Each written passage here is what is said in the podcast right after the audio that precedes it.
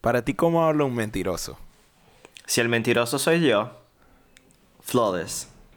Soy Tú yo. eres muy bien, tú eres muy buen mentiroso. Sí, pero sabes que yo, yo me dejé de esas. Yo me dejé de esas porque lo malo de las mentiras es que es muy sabrosa y la puedes usar para todo. y yo era muy mentiroso. Yo mentía, yo mentía eh, in- innecesariamente, constantemente. A mí me, me pasa y le añado layers, tipo... Layers. Ojo, normalmente esto es mentira... No es mentira de tipo peo de la gente o algo así. O sea, son mentiras como... Se, se le llama mentira blanca, creo que es. Esa puede ser mentiras Siempre- blancas, sí, Siempre claro. la vaina es blanco, el blanco es lo El blanco es bueno. lo bueno. pero, pero sí lo es. Es como que no... ¿Sabes? Como que mi papá me puede preguntar... ¿Dónde, ¿Dónde estabas el sábado? Si me preguntaba eso. Y yo le podía decir fácil, no, en casa de abuela. Y él no iba a saber. Y yo decía, no, en casa de José Ernesto. De hecho, estábamos jugando FIFA, de hecho. Y le escribía, Marico, mira, eh, si mi papá te llama, jugamos Barcelona-Madrid y me galeaste 2 a 1. Una vaina así. Y yo, y preparaba así como que tenía mis alibis. Ajá, claro, Demasiado. claro. ten- tenía, eh, tenía mi coartada. Coartada, tu coartada. Coartada es la palabra. Yo estoy todo aquí ridículo hablando inglés. Alibi. Eh, no, sabes que también, además, em, que no sé si te pasa, pero a mí, eh, a mí me ocurrió en muchísimas ocasiones que dije una mentira súper innecesaria y fue creciendo y creciendo y creciendo y esa mentira ha perdurado por todos los años y ya yo perdí track de esa mentira, ya yo no sé ni me acuerdo ni nada, pero me ha ocurrido en algunos momentos, no me viene ninguno ahora a la mente, pero que me dicen algo y yo quedo, ¿sabes? Como los milisegundos que quedas como, ¿cómo? Y después uno dice, ah, sí, sí, sí, claro, claro. Por ejemplo, eh, hace, hace como dos semanas pedí un día libre en el trabajo y dije que me iba a mudar. Y justamente hoy me conseguí a, como que a la persona que le pedí el día libre y me dijo, hey, ¿qué tal la mudanza? Y tuve el milisegundo de decir, ¿qué mudanza? Y después, no, súper bien, este, pero sabes, eh, fue un poco difícil porque llevar todo, no tenemos carro, tuvimos que alquilar no un camión. esa gente no escucha este podcast. Verga, espero que no. espero que no. Bienvenidos a un nuevo episodio de... Bienvenidos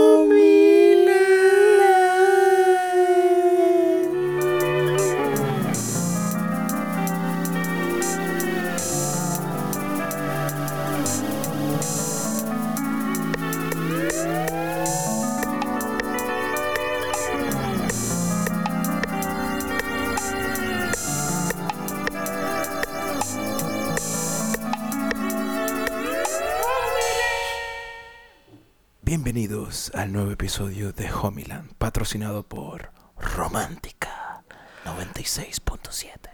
La estación del amor. Amor. ¿De qué que vamos sí. a hablar hoy? Se me olvidó en realidad. Hoy vamos a hablar de. She wasn't ready. No estábamos. ready. No estábamos listos para lo que nos venía. Nadie lo estaba. Estábamos hablando, eh, Carlos y yo. Esa es una buena pregunta. Disculpa, continúa. ¿Cuál es la pregunta? ¿Me puedes decir? ¿Alguien alguna vez está preparado para lo que viene? Pero es que no, no es no- ni siquiera. Lo malo de nosotros dos es esto: que nos conocemos. Me pasa mucho con el podcast que estoy editando de, de tres amigas. Lo recomiendo por acá. Se llama Wait Que.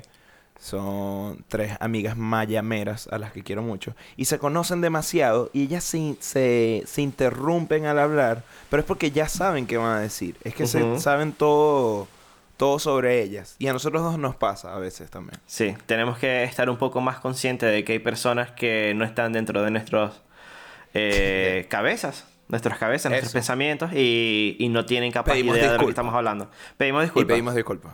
Sí, y, pero y voy- volveremos a pedir disculpas. Sí. sí, sí, sí, cómo no.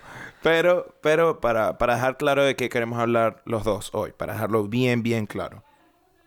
Estábamos hablando de que pensamos de, de que, de queísmo, nuestra, nuestra generación, que es como millennials entre millennials y Gen Z, creo que es, o Gen X, no, no ya ni, no sé cuál es. Eh, no estamos preparados para lo que es ser adulto. Yo no sé si las generaciones anteriores lo estaban realmente, quizás es un poco egoísta ponerlo de esa manera, pero sí sé que quizás era más resolvible en muchos aspectos. Quizás en aspectos sociales no tanto, porque había más temas eh, que no se hablaban antes, que ahora la gente sí, ¿cómo se dice? Como que de address, o sea, como que Eh, lo... los atacan, los, los no, No, eh, los... Parece, no me puedo acordar. Eh, Ya, habla... Nada, que la gente habla de temas que antes no hablaba y, y, y por eso hay mucha más gente que está invitada ahora a conversaciones o a espacios o a, a ser quienes son. Eso, por ese lado, obviamente está muy claro que nosotros tenemos una ventaja. Pero en cuanto a temas de tipo como pintaban los sitcoms o, o todo el rollo, o cualquier cosa de ser adulto, al fin y al cabo mi papá era un pelabola, pero mi papá se pudo comprar una casa. O sea, la gente que era medianamente... Y esto, esto era en cualquier lugar. No estamos hablando solo de, de, Del caso Venezuela. de- del caso Venezuela. Estamos hablando, por ejemplo, acá también. O sea, porque la gente piensa mucho que es porque somos migrantes y ¿Acá ya, pero dónde? la realidad, la realidad es que no. Acá en Estados Unidos, verdad, que muchas gracias. Acá, por ejemplo, en Nueva York, eh, la persona que va a ser mi roommate ahora es un amigo que tiene 30 años viviendo acá. Y él tampoco, o sea, para la gente no es común poderse comprar una casa. Es, es, es- es difícil, pues. Eh, y ha vivido toda su vida aquí. Entonces no es... Es algo generacional. Es que hay más... No sé qué es exactamente, pero no estábamos preparados para ser adultos. O la misma adultez que nos pintaban antes. Perdonen por ese monólogo de 17 No, minutos, pero está quería bien. explicar la idea. Eh, es, es algo, es algo bastante complicado, me parece a mí. Eh, cuando decías lo del sitcom, es, justamente pensé en. En Friends. Tenían aproximadamente eh, la misma edad que tengo yo ahora. Es que, que, ¿Qué habláis? ¿Qué es eso? Que, o sea, es algo totalmente diferente. Pero también te decía antes. A mí me parece que el llegar a ser adulto y darte cuenta que tu vida puede ser un de 9 a 5, trabajar de lunes a viernes, sábado y domingo y vuelves a comenzar y eso va a ser un ciclo interminable, probablemente hasta que te retires o algo así. Y eso es lo que hay y bueno, en cierta forma es lo que estamos tratando de de o- o estamos tratando de no llegar o que no sea esa como que la última la última parada, por así decirlo. Pero eso, eso es así. O sea, eso es lo que, lo que nuestros padres vivían. Y cuando uno era, cuando uno era joven, uno lo veía como que, bueno, ajá, tu papá va a trabajar y no sé qué, y está fin de semana, y llegaba a las 6 de la tarde a la casa, y tú decías como que, bueno, ajá, cualquier verga. Pero vos habías estado todo el día en el colegio y después mariqueando toda la tarde comiendo merienda tranquilamente. Y no te das cuenta que es que tu papá estuvo desde la mañana hasta esa hora trabajando. Después tú llegas a hacer, bueno, lo sabes, pero no tienes ni forma de saber cómo se siente eso. O estar muy cansado y tener que ir al trabajo al otro día. O sentirte mal físicamente o mentalmente y tener que ir al trabajo ot- otro día. Yo no es que odio el trabajo, pero eh, sí entiendo. No me volvió un culo. No, no, no. Me no, volvió un marico, o culo. sea, este- Me volvió un culo. Eh, pero. No, no, no, cero, cero, ya va. O sea, que te entendí perfectamente de qué estabas hablando y la verdad es que creo que no lo había pensado. O sí lo he pensado, pero que es una de las razones por las cuales en gran parte mantengo relación con mi papá es porque me acuerdo de que no siempre fue, fue así.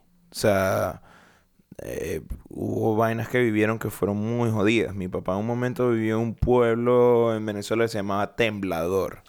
Esto Mierda. nada, estoy seguro que sí. Eh, No hay, no, yo no creo que nadie aquí sepa de No me suena eso, ni siquiera, lo haya no. escuchado. Era cerca de Maturín y eh, era como una hora así. Era, yo una vez fui, eran como 10 calles horrible, un lugar horrible de verdad. Y mi papá vivía en una habitación de mierda. Y recuerdo perfectamente cómo se bañaba con un tobo de agua y todo. Y ya después de ahí surgió, a los años. Pero él vivió eso por unos dos años, tres años. Y es como que, sí es verdad que nosotros nos quejamos y nos dicen, ah, la generación de cristal, porque nos quejamos de estas cosas, pero nos quejamos precisamente es porque nadie tenía que haber pasado por eso. Claro. O sea, claro. no, no nos quejamos porque "Mm, nosotros, sino como que No, vamos No, a arreglar esta mierda para que esto no tenga vamos que pasar. a arreglar esto porque de verdad, y tipo, la pandemia fue una cachetada durísima a toda esa gente de mierda porque es como que, mira, puedo trabajar desde mi casa, mamá huevo, y puedo rendir igual y no tengo que ir a una mierda por nueve horas porque puedo hacer esto en cinco horas desde mi casa. Y tú piensas y me estás pagando lo mismo. ¿Sabes? Como que estoy... como que... Es que no... No entiendo el, el, el... No hay necesidad, de verdad. O sea, en la mayoría de los casos no la hay. Ahora, puedes decir una cosa buena para la que no nos prepararon y encontraste. Una co- yo creo que quizás a nosotros no tanto precisamente por... Bueno, quizás... No sé... me- y, me, y me contarás de tu experiencia en Madrid. Pero algo que sí hablo yo con los latinos de acá, que tienen muchos años acá, es que dicen, marico, si había bastante racismo antes con nosotros, incluso acá en Nueva York. O sea, como que sí había discriminación. Sí había... No era tan welcoming así, no era tan Claro. un peo como, ah, ahora es cool, ahora los lugares, ¿sabes? Ahora todo Sí, ahora hay variedad y diversidad y tal. Ahora el lugar se llama Amigos y hay Taco Tuesday y hay eh, Topo Loco y todo es como que un peo, la gente dice mañana a cada rato. O sea, Ujú. como eso no existía. Entonces quizás eso, en eso sí nos, no nos prepararon y nos favoreció. Pero hubo gente que peleó por eso, creo. Todas esas cosas no pasaron porque sí. Claro, no son de gratis. No son de gratis. Hubo gente que, que peleó por eso. Eh, yo casualmente me da risa esto porque es demasiado peo, peo mío. De yo llevé, hace poco estaba con un amigo gay y estábamos caminando por un- la discoteca gay más histórica de aquí, o sea, como con más historia, que se llama Stonewall. Creo que se llama Stonewall, sí. Y Tú debes saber. Fuck, no la quiero, no la quiero estar cagando ya. Déjame googlear rápido. Stonewall. Eh, es Stonewall. Sí, Stonewall. Eh, The Stonewall Inn. Y es un, es un club donde ahí empezaron los... Mira, para la gente que está escuchando esto, si no sabe de esto, ahí fue el primer riot así duro como el primer, la primera coñiza entre la comunidad LGBTQ y la policía. Me iba a decir y, y creo que es y, pero bueno, y la policía. Y ahí fue donde esta gente se cayó a coñazos, metieron gente presa, o sea, fue como que donde empezó el peo. Esto fue en los años 60. Eh, y es muy arrecho el lugar porque ves que la gente lo mantiene, quizás no es el que está más actualizado con música ni nada, pero tiene mucha historia esa esquina. Es como que ahí fue donde de verdad sí es como que todas las comunidades se dieron la mano y dijeron... Se "Fuck hizo the historia police". de alguna forma, claro. Sí, claro, y es lo que te digo, como que ahí eh, nosotros estamos privilegiados de gente que ha peleado por cambio. Sí, pensé que te iba a decir algo. ¿Estás congelado? No, quiero que sepan que siempre le hago esto a Carlos. Vale, ey, Pero lo hago, de demasiado las mejores que has hecho, de las mejores que has hecho. lo, hago, lo hago demasiado bien, muchachos. Lo no haces demasiado bien, lo haces demasiado bien. Eh, fue es- increíble el detalle del ojo, un ojo como más abierto que el otro. Eh, que bueno, creo que esto es, eh, es, es básicamente las cosas que sí hemos disfrutado, que no nos prepararon, pero que so- son beneficios. O sea, la gente que peleó por cambios para el resto de, nosotros. Pues. Bueno, yo cuando te preguntaba, eh, quizás no, no, no me expliqué bien, porque yo me refería más, bueno, igual tú gozas de eso personalmente, pero me refería a eso, que en cuanto a tu experiencia personal, como algo eh, para la que no te prepararon, que tú en, en, en, en tu opinión sientas como, bueno, pero esto estuvo bueno. Eh, por ejemplo, te iba a decir el sentido de libertad que tienes cuando eres eh, totalmente autónomo y más todavía de alguna forma cuando vives en, tengo que dejar de decir de alguna forma, en una ciudad muy grande es como las, las posibilidades ilimitadas que eso trae. O cuando tienes, eh, por ejemplo, dinero suficiente como para decir, me puedo ir mañana o hoy mismo si quiero a otro país y no hay nada que, nadie que pueda detenerme, suponte. Ese tipo de realizaciones, cuando no es, no es algo que me ocurre ahora, obviamente, me ocurre hace tiempo, pero cuando eso ocurre, dices como, verga, eso está, esto está muy cool. Eh, porque incluso, por ejemplo, te pasaba a ti, igual que a mí en Venezuela, eh, de alguna forma éramos eh, independientes, pero vivíamos con nuestros padres. Entonces, no es lo mismo. No es lo mismo. Y no es una ciudad tan grande. No hay muchas posibilidades tampoco. Pero cuando sales y dices, yo realmente puedo, puedo ir a donde yo quiera, puedo hacer lo que yo quiera, esa es una, es una cosa muy cool para lo que no te preparan. Y además añadiría eso, que te lleva a situaciones donde nunca pensaste que ibas a llegar. Y te encuentras con desafíos y cosas, y no solo desafíos, sino con cosas buenas también. O sea, eh, recompensas o experiencias con las que nunca eh, pensaste que te ibas a encontrar. Por esto mismo de que puedes decir sí y ya, y vas y lo haces. Eso es algo muy cool, me parece. Creo que ahí puede entrar otro tema del cual vamos a hablar eventualmente, que es como que nosotros también hemos sido un poco afortunados y a la vez hay casos en los que no. Por ejemplo, yo no me puedo ir porque tengo un pasaporte vencido. ¿Sabes? Yo sí no puedo decir eso de, eh, me voy a otro lugar. En tal caso me podría ir a otro estado. Ah, pero tú no tienes pasaporte europeo. Eh, lo tenía, pero lo, o sea, renuncié a él. Coño, chamo. Porque no me dejaban ser eh, europeo, eh, eh, gringo y venezolano. Y estaba entre los tres, como que ver cuál, europeo, gringo, venezolano. Y dije, no, o sea, primero mi patria. Tus raíces. Eso, bueno, es que entiendo, entiendo por esa parte porque al final ¿Qué te identifica más a ti? ¿O qué te hace ser más a ti, Angelo? ya, ya. Me imagino a alguien que dijo como que estos bichos eventualmente dejan de hablar de este tema. Y adelantó y escuchó este, escuchó este pedacito y dijo, ah, bueno, Valentina Quintero, pues.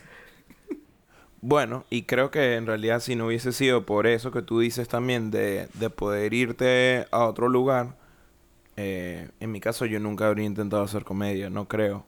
Es que muy, era muy raro para mí. Es como que por eso le tengo tanto, tanto respeto al, a la gente que hizo comedia desde Maracaibo o Caracas. O sea, que era como con gente que conocía. Como que me parece rarísimo. ¿Te refieres a que nunca lo hubieses hecho eh, viviendo en Venezuela, por ejemplo? ¿Nunca te hubieses animado a hacerlo? Creo que stand-up no. A pesar de que lo hablamos tú y yo, no sé si habría tenido las bolas para hacerlo. Este... era más por no ser ponqueto que otra cosa. Y ya afuera sí fue como un pensamiento extra que es el de mucha gente de ya no me interesa porque nadie me conoce aquí, entonces de verdad puedo ser yo. Es liberador. le pasa a mucha gente. Es muy liberador y le pasa a mucha gente. mucha gente se va y que, que, me da risa que tengo que ser un primo que si de 56 años, una vez así, que salía del closet cuando se fue a Chile. Clásico, un clásico. Por clásico, te iba a decir, eso es un clásico. Ese es el clásico. Es un clásico.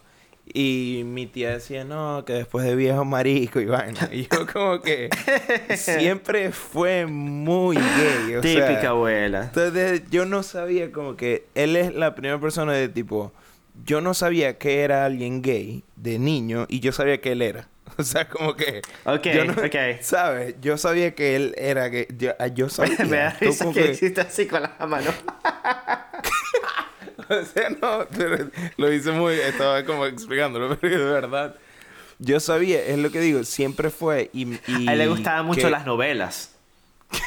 Qué, cool, compraba mucho en Zara en realidad. Eh, no es jodiendo eso. Eh, y qué cool que... Qué chimbo que se haya tenido que tardar tanto eh, en sentir cómodo para hacer algo así. Porque es jodido, marico. Y lo hizo estando afuera porque es como que me imagino que pensó esas viejas de mierda nunca van a venir acá. ¿Sabes? Como que por fin, ¿qué es lo que a mí me pasó con desapego a mi familia en gran parte eh, de ella? Porque eh, yo era, yo pensaba mucho como que en lo que iba a decir mi familia, en lo que iba a decir mi familia, y ya luego dije que no, pero ya estoy muy lejos. O sea, como que... Y sabes también que puede ser, y me pueden cancelar si estoy equivocado, em, que quizás esas, eh, en el caso de las personas, eh, parte de la comunidad LGBTQ y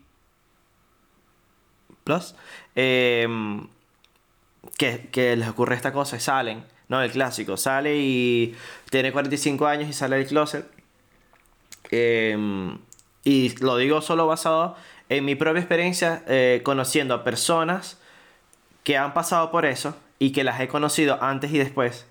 Y sé que ellas, ellas mismas, eh, por esa, eh, todo ese, ese contexto y esa situación, esa comunidad que te, que te presiona, que te pone por debajo y tal, ellos mismos quizás lo hacen un poco con ellos y cuando van a otro lugar eh, eh, les hace falta ver eso normalizado como para poder decir, verga, yo no estoy mal. O sea, yo no, no, mi, mi, vas quizás sonar un poco bobo esto, pero es como mi verdad no es, no es mierda, no es mentira, ¿me entiendes? está bien yo ser lo que soy porque esas personas... Eh, llegan a pensar que, que no, o sea, ¿me entiendes? O sea, esas personas, los gays. No, no, no, pero sí te, sí, te entiendo. la gente lo jode tanto que ellos mismos se ponen por debajo y pasa con muchísimas cosas, pero bueno. Bueno, yo tengo, yo, yo tenía un pana hace como, yo creo que como siete años más o menos, fue hace mucho tiempo, que él me dijo, eh, él era muy religioso y era gay. Y él me decía, o sea, como que hubo un momento donde tuvimos esa conversación donde ya yo estaba... Recuerda que yo fui muy como... El, mi peo fue medio gradual. Yo te iba contando como que, ah, yo no estoy... No me siento muy cómodo con la religión ser, qué tal. Eh, y ojo, ahorita estoy en una donde es como que... Who the fuck knows? como que... sí, como que... nada absoluto. es lo que queremos decir. Con todo esto... Sí, con todo esto es como... Ah, well, maybe he's there. I don't know. ¿Sabes? Como que pasan tantas jóvenes que tú dices y que, marico, y hay gente que tú sabes que probablemente ha pasado por donde tú estás y ahorita creen en eso y no sé, lo veo como que, ok, maybe, who, I don't, fucking know. Eh, pero no soy eh, ateo desde hace rato, soy agnóstico y ya es como que no, no sé qué pasa. Eh, ni, ni, ni idea. Eh, Agnósticos son los que el diezmo. pero no lo comparto.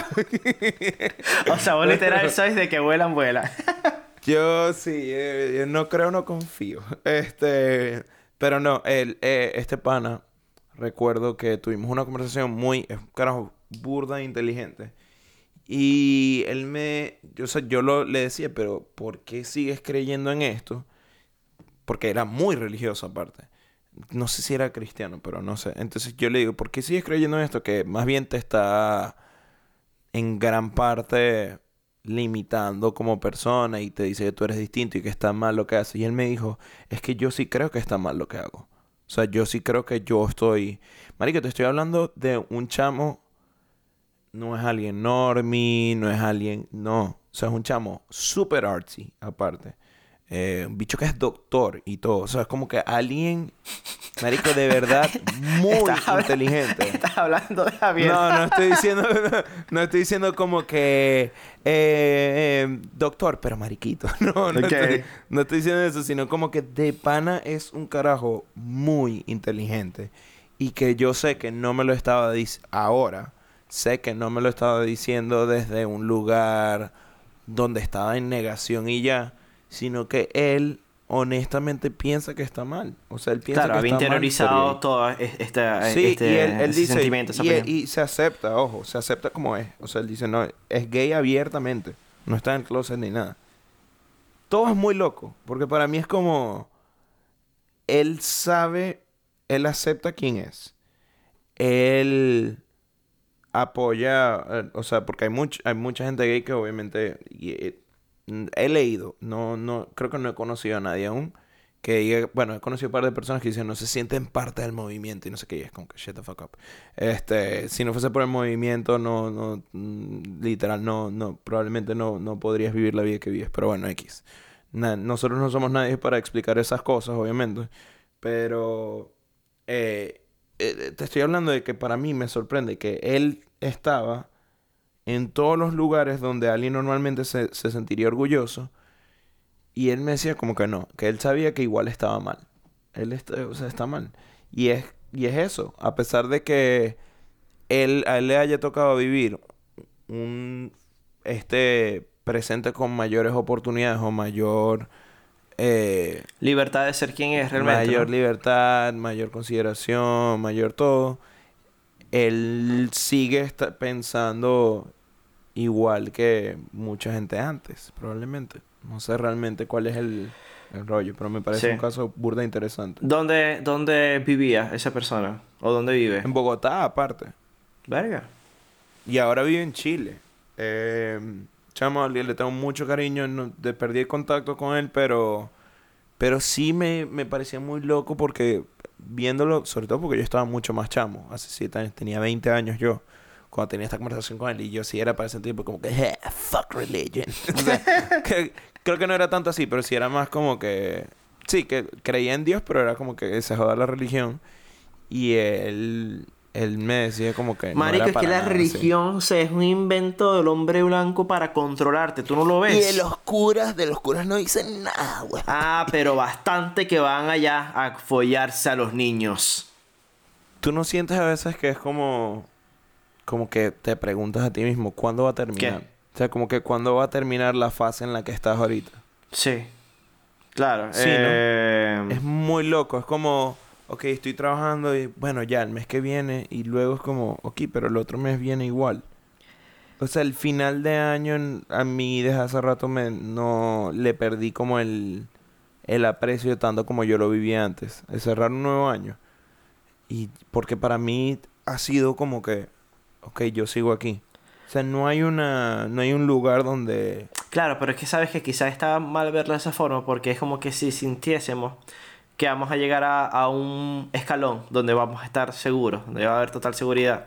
Y quizás no es así, quizás solamente eh, la- va, a seguir, va a seguir el mismo proceso, va a, se- va a estar en la misma, ¿sabes? A un, a un paso de que si no trabajas, eh, pasas a vivir debajo de un puente, solo que quizás la sensación cambia y no se siente tan extremo.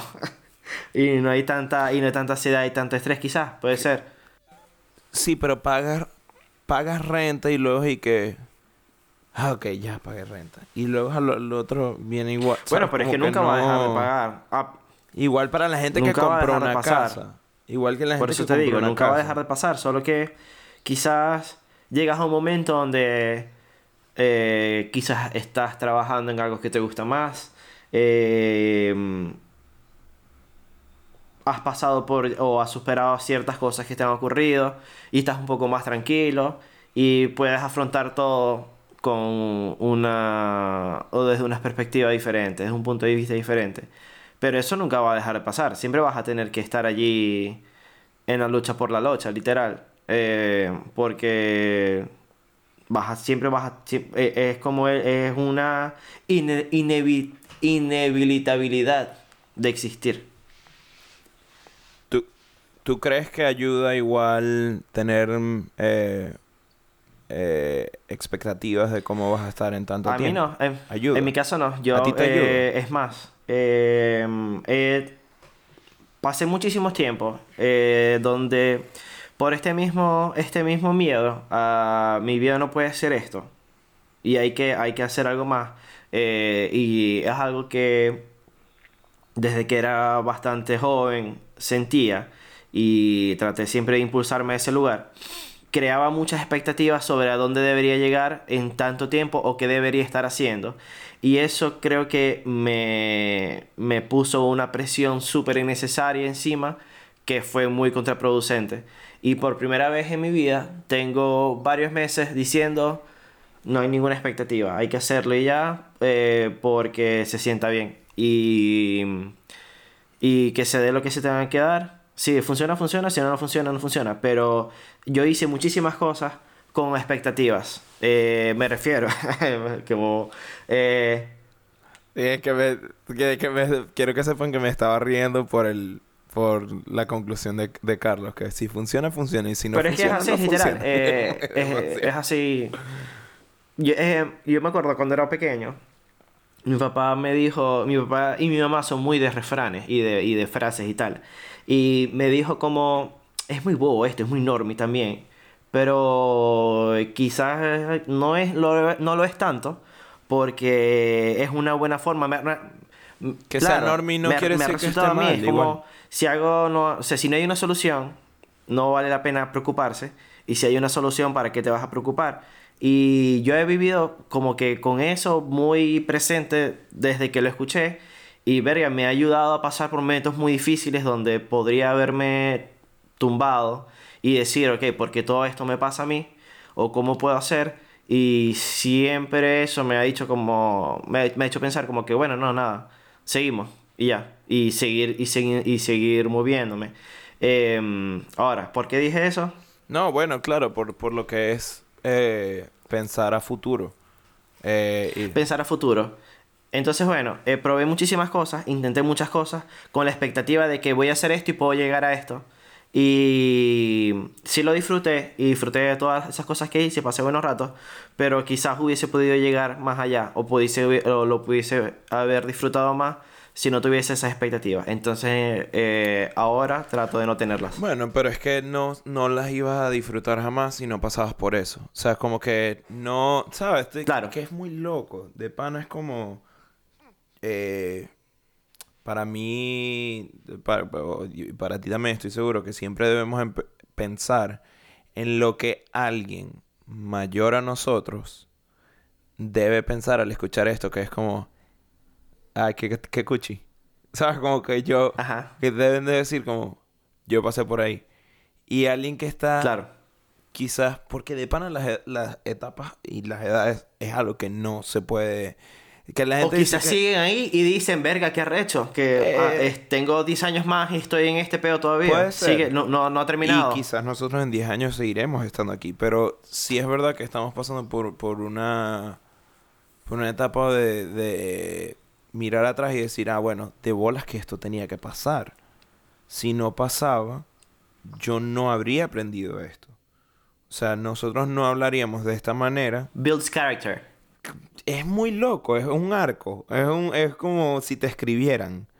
Es, como si te escribieran un personaje de, de, televisión. de Es medio... ¿Sabes qué? Me, me recuerda, repito. Me sabe culo que este episodio llegue a ser largo porque me gusta estar hablando de esto, pero es como, me acuerdo cuando la gente, cuando empezó Game of Thrones, odiaba a Jon Snow y yo lo amaba. Yo decía, pero se ve que él va a ser, o sea, cuando nadie confiaba en él, te lo juro que yo era muy intenso y yo decía, se ve que él va a ser alguien importante porque... Claro, es como, es la, esta es la primera serie que ustedes ven en su vida. Exacto, maldito sea, es como que yo no entiendo y después todo el mundo estaba casi montado en el tren, ¿sabes? Y y yo estaba en la edad donde decía, ay, ahora sí, ahora sí todo. pero, pero sí pasa, o sea, como con nosotros es igual, que es como... Eh, lo, lo, lo, habíamos hablado, que es como yo me quejé tanto tiempo y decía, maldita sea, dar clases de inglés, que la DJ di clases. Por siete años di clases de inglés, o sea, hacer lo mismo y lo mismo y lo mismo y lo mismo y lo mismo.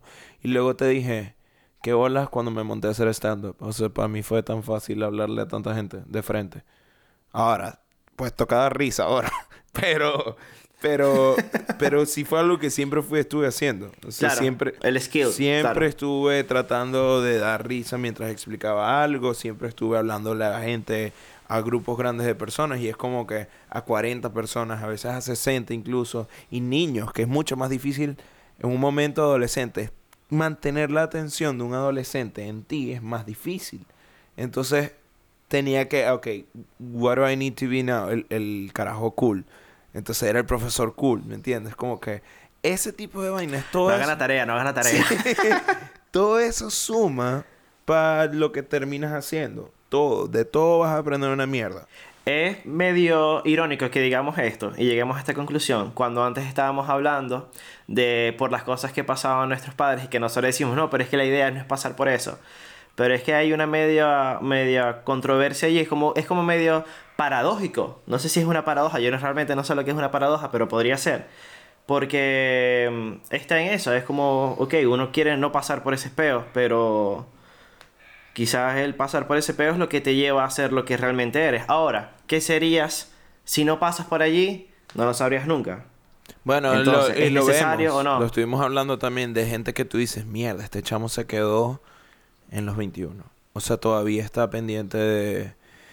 De las personas que eh, atrapadas en el tiempo. Sí, hay gente que se queda y... Y, y quizás...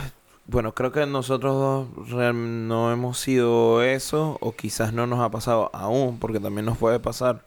Pero hay uno específicamente que uno ve y uno dice como, a ver, qué chimbo. Eh, a mí me pasó, de hecho, lo voy a contar en otro, en otro episodio, pero solo voy a dejar el sneak peek que es... Es que ese, que- ese tema te dije está bueno para otro Sí. episodio. No, y que lo que te iba a decir rápido era que me pasó la primera vez que, que probé drogas reales. No, no weed, sino Ok. me pasó que en pleno trip, ya cuando se me estaba acabando, me di cuenta que es como. Ah, por eso este bicho tiene siete años metido en rumbas todos los sábados. Es que no hay nada mejor. o sea, esto es lo mejor que me he sentido en toda mi vida. Este es el mejor día de mi vida. O sea, esto, es- esto no me lo ha... Nada me ha hecho sentir como esto me hace sentir. De bolas que vas a volver a eso. O sea, es como que sobre todo a los 20 que you don't know any better. Claro. Eso se los dejo como sneak peek para el siguiente episodio. Por ahora tratemos de aprender a dónde putas vamos en esta adultez, amigo. Vamos a llevar un día a la vez. Eso. Y aunque no estamos preparados para las cosas que nos tocan y que nos han tocado y nos tocarán, lo que sí podemos hacer es eh, afrontarlos con la mejor disposición posible, Ángelo. Marico, es muy loco, pero es así. Ahorita me tocó eh, trabajar en algo que no quería y hace poco me di cuenta que es como... No habría conocido al cocinero, que es uno de los carajos más panas que he conocido en mi vida. Y qué cool conocer a esta gente ahorita. Y dije como... De Claro. esto me va a salir algo y... eh, creo que por ahí vamos. Eh, Sabes que como lo he tratado yo de ver en algún momento, lo que pasa es que claro, cuando a veces uno está pasando por mucha mierda, es difícil encontrarle, encontrarle como el, el, el humor o ver the bigger picture. Pero es como si... eh, es un ejemplo, quizá, normie, pero X, funciona. Forrest Gump. Es un tipo que va pasando por muchos lugares y estás como que, ok, él pasa por esto por donde aprende esto y pasa por esto donde aprende esto. Y es como tratarlo de ver de alguna forma como que, bueno, en esta parte de tu historia a ti te tocó hacer esto. Y de aquí va a salir una cosa que quizás pueda, pueda, se va a quedar contigo, quizás no va a significar nada en lo absoluto a lo largo de, de la historia o al final no va a tener ningún tipo de repercusión. Es solamente como un, como un blip, algo que ocurrió ya. Eh, o, eh, o, y además, disfrutar que eso está ocurriendo.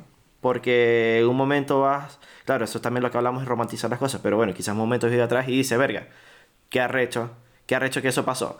Y sobre esas cosas también podemos hablar un día de eh, cómo acciones que tomamos pueden tener repercusiones como tipo olas muy grandes que se van formando y no sabes hasta mucho tiempo después por qué eso ocurrió o quizás todavía ni siquiera sabes por qué esa cosa ocurrió en algún momento. Me gusta, me gusta, amigo. Mientras tanto, podemos seguir siendo adultos juntos, porque nada más importante que la amistad. Y el amor romántica FM. Por favor, síganos acá en Spotify, suscríbanse en YouTube. Si quieren, nos siguen en Instagram. Realmente no, no. Sigan a Carlos en Instagram para que Sigan Para- pa- para que siga posteando más háganle favor cosas. a Ángelo, hágale favor a No, para que, para que siga posteando cosas y le dicen, Carlos, queremos ver tu stand-up. Se viene. It's coming. Es difícil para mí, pero lo estoy haciendo Poco a poco. por por ti, por mí y por todos nosotros. Por ti. Por mí. Por tu casa. Te quiero, Ángel. Te quiero mucho.